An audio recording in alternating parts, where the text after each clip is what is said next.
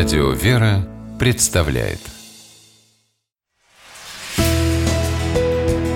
Литературный навигатор Здравствуйте! У микрофона Анна Шапилева. На презентации своей книги под названием «Яблоки старца Амвросия» монахиня Ефимия призналась, что многим ее проза кажется совсем не характерной для писателя женщин. Например, в ней нет непременной для женских романов амурной сюжетной линии, нет слишком эмоциональных описаний и выбивающих слезу сцен. Литература, по мнению писательницы, должна в первую очередь читателя не развлекать, а побуждать к активной внутренней работе. Иными словами, заставлять задуматься над прочитанным. Однако при первом же знакомстве с произведениями монахини Ефимии становится понятно, что она чересчур уж критично смотрит на собственное творчество. Кажется, ей как раз удалось поймать двух зайцев.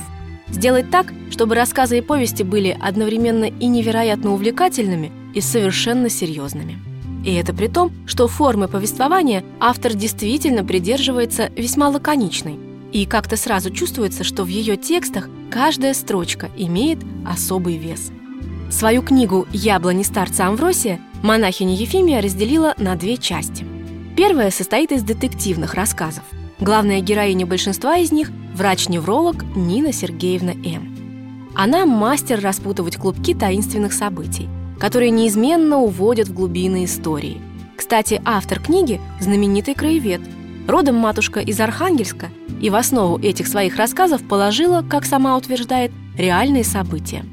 Разгадать тайну погибшего при странных обстоятельствах священника, расследовать загадочное самоубийство далекого предка своей знакомой – все это героиня написанных матушкой Ефимии детективов делает легко и изящно, а в финале приходит к весьма глубоким выводам.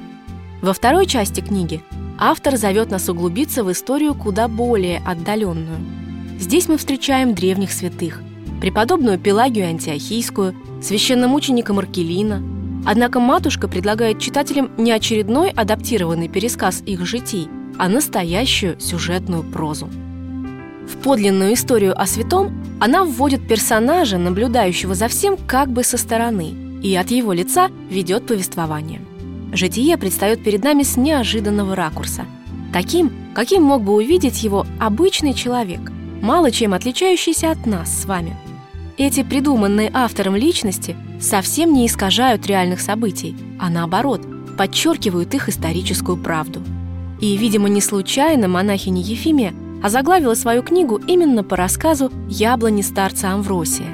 Яблони, растущие под окном главного героя этого рассказа, привезены совсем не из Оптиной пустыни, но напоминают ему об удивительных встречах с Оптинским святым, потому что когда-то с большой любовью были посажены в память о нем. С вами была программа «Литературный навигатор» и ее ведущая Анна Шапилева. Держитесь правильного литературного курса.